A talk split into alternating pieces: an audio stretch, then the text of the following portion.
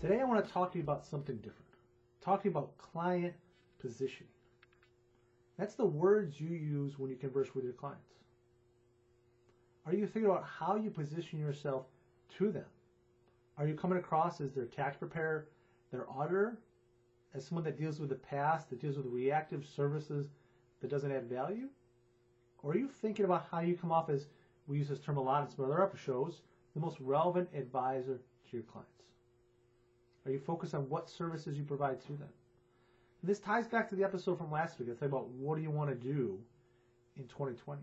Part of this, what do you want your clients to perceive you as doing and the value you provide? And spend some time thinking about that. What value do I provide to my clients? And how do I communicate that to them through client positioning or the words I use with them? Do you use words like relevant advisor? Do you use words like advisory services, being proactive? What do you come across to your clients as provided to them? Or is it all about, we'll do your tax return, we're going to do the audit by the due date? So as you move into 2020, think about that. The client positioning you use when you interact with your clients. Are you tired of too much noise and junk cluttering up your inbox? Do you wish you can get the exact knowledge that you need and want, and not just another generic email blast that you won't read? I know you do. That is why it is time for a change. You need to subscribe to the Entrepreneurial CPA Channel Newsletter powered by artificial intelligence.